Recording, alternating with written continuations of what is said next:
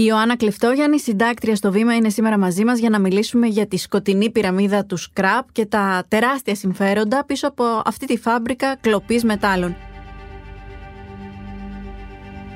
Ακούτε το Βήμα σήμερα. Είμαι η Μαριλένα Γεραντώνη και είναι Τρίτη, 1η Αυγούστου. Ιωάννα, γεια σου και σε ευχαριστώ που είσαι ξανά μαζί μας. Εγώ σε ευχαριστώ. Καταρχάς, τι εννοούμε με τον όρο scrap? Εννοούμε τα ανακυκλώσιμα υλικά, τα απόβλητα της βιομηχανικής παραγωγής με τεράστιο οικονομικό κέρδος. Πρόκειται για μεταλλικό υλικό. Ανακυκλώνονται, είναι μια νόμιμη διαδικασία όταν ακολουθείται η σωστή πορεία. Ωστόσο, διαπιστώνουμε παγκοσμίως ένα παραεμπόριο παράνομου σκραπ, που είναι τελείως διαφορετικό από το σκραπ το νόμιμο.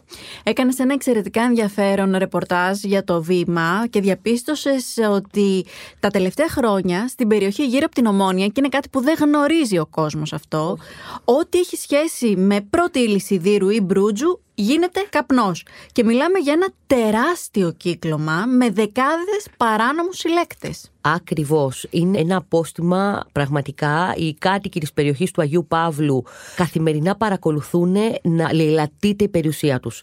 Αποσπώνται καλωδιώσεις από τα air condition τους, πόμολα από τις πόρτες τους, από τα οχήματά τους, ό,τι μπορούν να αποκολληθεί. Κλοπές ποδηλάτων, αντικειμένων. Όλα αυτά γίνονται είτε από τους χρήστες ουσιών, είτε από Μπαγκλαντεζιανούς ή Πακιστανούς, οι οποίοι με τα γνωστά τρίτροχα μεταφέρουν οτιδήποτε μεταλλικό βρουν στο διάβα τους. Οι κάτοικοι αγανακτισμένοι, με αιχμή του δόρατος τον εξοραϊστικό σύλλογο της περιοχής και τον πρόεδρο τον κύριο Σπύρο Καλαμπόκη, κάναν ένα διάβημα στη Διεύθυνση Υγειονομικού Ελέγχου της Περιφέρειας, καταρχάς γιατί διαπίστωναν καθημερινά να περνάνε από μπροστά τους αυτά τα τρίκυκλα, τα οποία μετέφεραν οτιδήποτε μεταλλικό βρισκόταν στην περιοχή ή τους δίνανε οι χρήστες, να μεταφέρονται σε συγκεκριμένες αποθήκες στι οδούς Φαβιέρου, Μεζόνο και Ακομινάτου στην περιοχή τους. Είναι όλοι αυτοί οι δρόμοι γύρω από την περιοχή της Ομόνιας. Ακριβώς. Ο κύριος Καλαμπόκης, τι σου είπε συγκεκριμένα; Μετά το διάβημά τους στην περιφέρεια, απάντηση που έλαβαν ήταν αποκαρδιωτική. Δεν μπόρεσαν να κάνουν έλεγχο καθόλου σε αυτές τις αποθήκες παράνομου σκραπ, διότι αυτές οι αποθήκες είναι σφραγισμένες συγκεκριμένα ωράρια, ώστε να μην μπορεί να έχει πρόσβαση κανένας. Όταν πήγαν οι υγειονομικοί για τον έλεγχο, δεν μπόρεσαν να δουν τίποτα. Στο μεταξύ, το αίτημά τους έχει διαβιβαστεί στο κτηματολόγιο Αθηνών, προκειμένου να δούνε ποιο είναι το ιδιοκτησιακό καθεστώς αυτών των αποθηκών. Διότι, όπως μας είπε, ζούμε δίπλα σε υγειονομικές βόμβες με τα παιδιά μας. Δεν ξέρουμε τι συλλέγεται εκεί μέσα και τι μπορεί να προκαλέσει στη δημόσια υγεία. Αυτή τη στιγμή βρίσκονται στο περίμενε, περιμένουν από το κτηματολόγιο Αθηνών να τους πει ποιο είναι το δικτυωσιακό καθεστώς, ποιος μισθώνει αυτές τις αποθήκες. Ερωτηματικά γύρονται και γύρω από το ποιοι είναι αυτοί οι οποίοι μισθώνουν τα πάρκινγκ, ώστε αυτά τα τρίτροχα να τα παρκάρουν μετά τη δουλίτσα τους. Μιλάμε για ένα πολύ καλοργανωμένο μηχανισμό.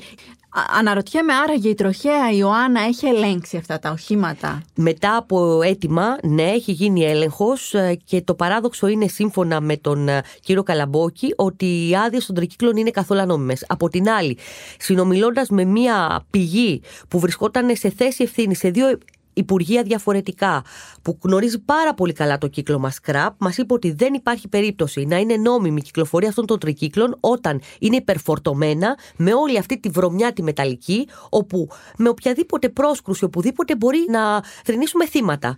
Προτού εμφανιστούν ωστόσο αυτά τα τρίτροχα που σαρώνουν το μέταλλο της Αττικής, κυκλοφορούσαν και τροχύλατα αμαξίδια, τα οποία κατασκευάζονται από μέταλλο και ρόδες από κάδους απορριμμάτων. Επειδή ακριβώς όμως ο Δήμος σε κάποιες επιχειρήσεις και μετά από κατάσχεση αυτών των καροτσιών τα έκαιγε, το κύκλωμα βρήκε ως λύση τη δημιουργία των τρίτροχων όπου με αυτά γίνεται η δουλειά. Εφόσον και η τροχέα τα βρίσκει νόμιμα, στο μεταξύ υπήρξε και κάτι άλλο πολύ ενδιαφέρον σύμφωνα με αυτή την πηγή. Όταν γινόταν κάποια στιγμή μια κατάσχεση κάποιου τρίτροχου και οδηγούνταν τελικά στο αυτόφορο, οι οδηγοί τους. Στο τέλος, προέκυπτε ήταν καθόλου νόμιμη η κυκλοφορία τους και επιστρεφόταν το όχημα ξανά, σαν να μην συνέβαινε τίποτα. Μια διαδικασία λίγο περίεργη και λίγο γκρίζα. Τώρα, αυτή η φάμπρικα Ιωάννα βασίζεται πάνω στην εκμετάλλευση προσφύγων και μεταναστών. Υπάρχει και άμεση συσχέτιση με το κέντρο του Ελαιώνα. Δηλαδή, ο Ελαιώνας λειτουργούσε ως άβατο, αν θέλεις, αυτού του κυκλώματος. Είναι εντυπωσιακό, ναι, ότι όταν εκενώθηκε πια ο Ελαιώνα, βρέθηκαν σταθμευμένα εκεί ε, αυτά τα τρίτροχα. Που σημαίνει ότι αυτή η μαφία, να το πούμε έτσι, του παράνομου σκραπ, εκμεταλλευόταν πρόσφυγες ή τουλάχιστον είχε βρει το άβατο ούτως ώστε να σταθμεύει τουλάχιστον τα τρίτροχα εκεί μέσα. Επομένως, μιλάμε για ένα πολύ καλοκουρδισμένο μηχανισμό. Το παράδοξο είναι ότι κανένας δεν τον αγγίζει και κανένας δεν γνωρίζει τίποτα και όπως μου είπαν κάποιες πηγές, δεν πρόκειται κανείς να ανοίξει το στόμα του να σου πει κάτι περισσότερο, ακόμα και αν γνωρίζει. Δηλαδή, είναι μεγάλα τα συμφέροντα, είναι τεράστια τα συμφέροντα. Κάποια στιγμή Δήμοι και αστυνομία επιχείρησαν να σταματήσουν αυτό το παραεμπόριο. Δεν έχει γίνει τίποτα. Το βλέπουμε μπροστά στα μάτια μας καθημερινά να συμβαίνει, να εξελίσσεται. Σε ποιο φορέα άραγε εμπίπτει αυτό το ζήτημα; Τι γίνεται για να χτυπηθεί το κύκλωμα αυτό; Ο άνθρωπος, ο οποίος είχε υπηρετήσει στα δύο Υπουργεία και είχε ασχοληθεί πολύ με αυτό το θέμα, είπε ότι δεν είναι ζήτημα που αντιμετωπίζεται μόνο με ένα Υπουργείο ή μόνο με ένα φορέα. Πρέπει να γίνει μια διυπουργική συνεννόηση, να ξεκινήσει από το Υπουργείο Προστασίας του Πολίτη, που να κάνει μια μεγάλη έρευνα, σε συνεργασία με το Υπουργείο Περιβάλλοντος, διότι η καύση του σκράπ, όπως καταλαβαίνετε, επιβαρύνει τρομερά το περιβάλλον, ανεξέλεγκτα, ειδικά στις περιοχές όπου βρίσκονται τα παράνομα σκραπατζίδικα στον Ασπρόπυργο και στις Αχαρνές είναι αποπνικτική ατμόσφαιρα. Επίσης το Υπουργείο Εσωτερικών και επίσης το Υπουργείο Εργασίας, γιατί μιλάμε για παράνομη εργασία. Αυτοί οι άνθρωποι συλλέγουν τεράστιες ποσότητες μετάλλου καθημερινά και το φορτίο τους το αγοράζουν 5 ευρώ. Άντε το πολύ 10 ευρώ στην καλύτερη περίπτωση. Οπότε πρέπει να γίνει μια διυπουργική και να χτυπήσουν το πρόβλημα από τη ρίζα. Αλλά πρέπει να υπάρχει η θέληση να γίνει αυτό. Επιστρέφουμε σε 30 δευτερόλεπτα μετά από αυτό το μήνυμα. Το βήμα που εμπιστεύεσαι. Καθημερινά στην οθόνη σου. Έγκυρες ειδήσεις από αξιόπιστες πηγές. Πολιτικές αναλύσεις και γνώμες από δυνατές υπογραφές. Διπλωματία και διεθνές περιβάλλον. Πολιτισμός του σήμερα και τάσεις του αύριο. Οικονομία και ανάπτυξη. Podcasts που εξηγούν τις ειδήσεις. Νέες εποχές με τεχνολογία και επιστήμη. Το βήμα.gr. Το δικό σου βήμα κάθε μέρα. Οι κλοπές μετάλλων δεν είναι ελληνική πρακτική. Το βλέπουμε να συμβαίνει και σε άλλες χώρες, από την Ευρώπη ως τις Ηνωμένες Πολιτείες, στον Καναδά, παντού. Ε, βέβαια, είναι ένας παράνομος εύκολος τρόπος φυσικά πλουτισμού. Στον Καναδά για τέσσερις ώρες είχε μείνει μια πόλη χωρίς ρεύμα, διότι είχαν κλέψει, είχαν πετσοκόψει όλες τι καλωδιό τροφοδοσίας. Στην Τσεχία σήκωσαν ολόκληρη γέφυρα σιδηροδρομική μαζί με τις ράγες, για να καταλάβετε πόσο οργανωμένα είναι αυτά τα κυκλώματα.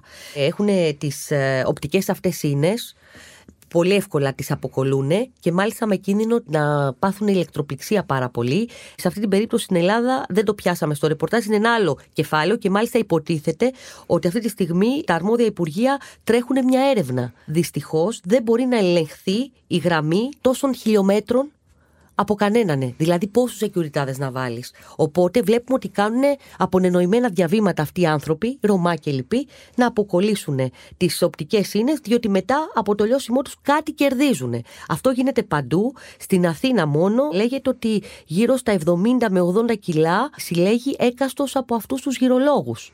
Αντιληφθείτε δηλαδή τι γίνεται. Όπως μας έλεγε ο κύριος Καλαμπόκης, σκεφτείτε καθημερινά όλοι αυτοί να αποκολούν τρία πόμολα, πέντε καλώδια, τι γίνεται στην πόλη μας, τι γίνεται στις ζωές μας, στην καθημερινότητά μας. Είναι ένα πρόβλημα που πρέπει να αντιμετωπιστεί. Και είναι χαρακτηριστικό, Ιωάννα, ότι ένα αγαλματίδιο σε τάφο που υπήρχε στη Γερμανία και κόστιζε 800 ευρώ, κλάπηκε το 2016 και η τιμή του ως κράπ έφτασε μόλις τα 20 ευρώ. Ναι, έτσι γίνεται συνήθως. Την εξάρθρωση σπήρας που έκλεβε πρωτομές προχώρησε η Ελλάς. Ναι, έκλεψαν την ε, χάλκινη προτομή του Ελευθέριου Βενιζέλου. Την πούλησαν για 150 ευρώ σε σκραπατζίδικο στο Μενίδη. Τον περασμένο Μάιο έκαναν το ίδιο και στην προτομή του γνωστού ε, τραγουδιστή Στέλιο Καζατζίδη στη Νέα Ιωνία. Και είχαμε και εμείς το πολύ πρόσφατο αντίστοιχο παράδειγμα με την εκπληκτική προτομή του Καρόλου Κούν μπροστά από το θέατρο τέχνης Υπόγειο, το ιστορικό, η οποία φυσικά εξαφανίστηκε. Φυσικότατα από ένα από αυτά τα κυκλώματα. Είναι πολύ σύνηθες τα τελευταία χρόνια έχουν εξαφανιστεί όλες οι μεταλλικές χάλκινες προτομές από το κέντρο της Αθήνας. Και όχι μόνο. Και από τη Νέα Ιωνία, όλες. Δεν υπάρχει καμία πρέπει να αντιμετωπιστεί πραγματικά στον πυρήνα του αυτό το πρόβλημα. Ιωάννα, σε ευχαριστώ πολύ για αυτή τη συζήτηση. Εγώ σε ευχαριστώ πολύ. Είμαι η Μαριλένα Γεραντώνη και κάθε μέρα σας παρουσιάζουμε ένα θέμα με τη βοήθεια των δημοσιογράφων του Βήματος και έμπειρων αναλυτών. Ευχαριστούμε που μας ακούσατε. Ακολουθήστε το Βήμα σήμερα στο Spotify ή στα Apple Podcast για να μην χάνετε κανένα επεισόδιο. Το σημερινό επεισόδιο επιμελήθηκε η Κατερίνα Μπακογιάννη, δημοσιογραφική παραγωγή Έλενα Κούση και Κατιάνα Καλιγέρου, ηχοληψία και τεχνική επεξεργασία ήχου Στέλιος Τριανταφύλου και Ηλέκτρα Σιθιανάκη. Το βήμα σήμερα. Εξηγούμε τις ειδήσεις.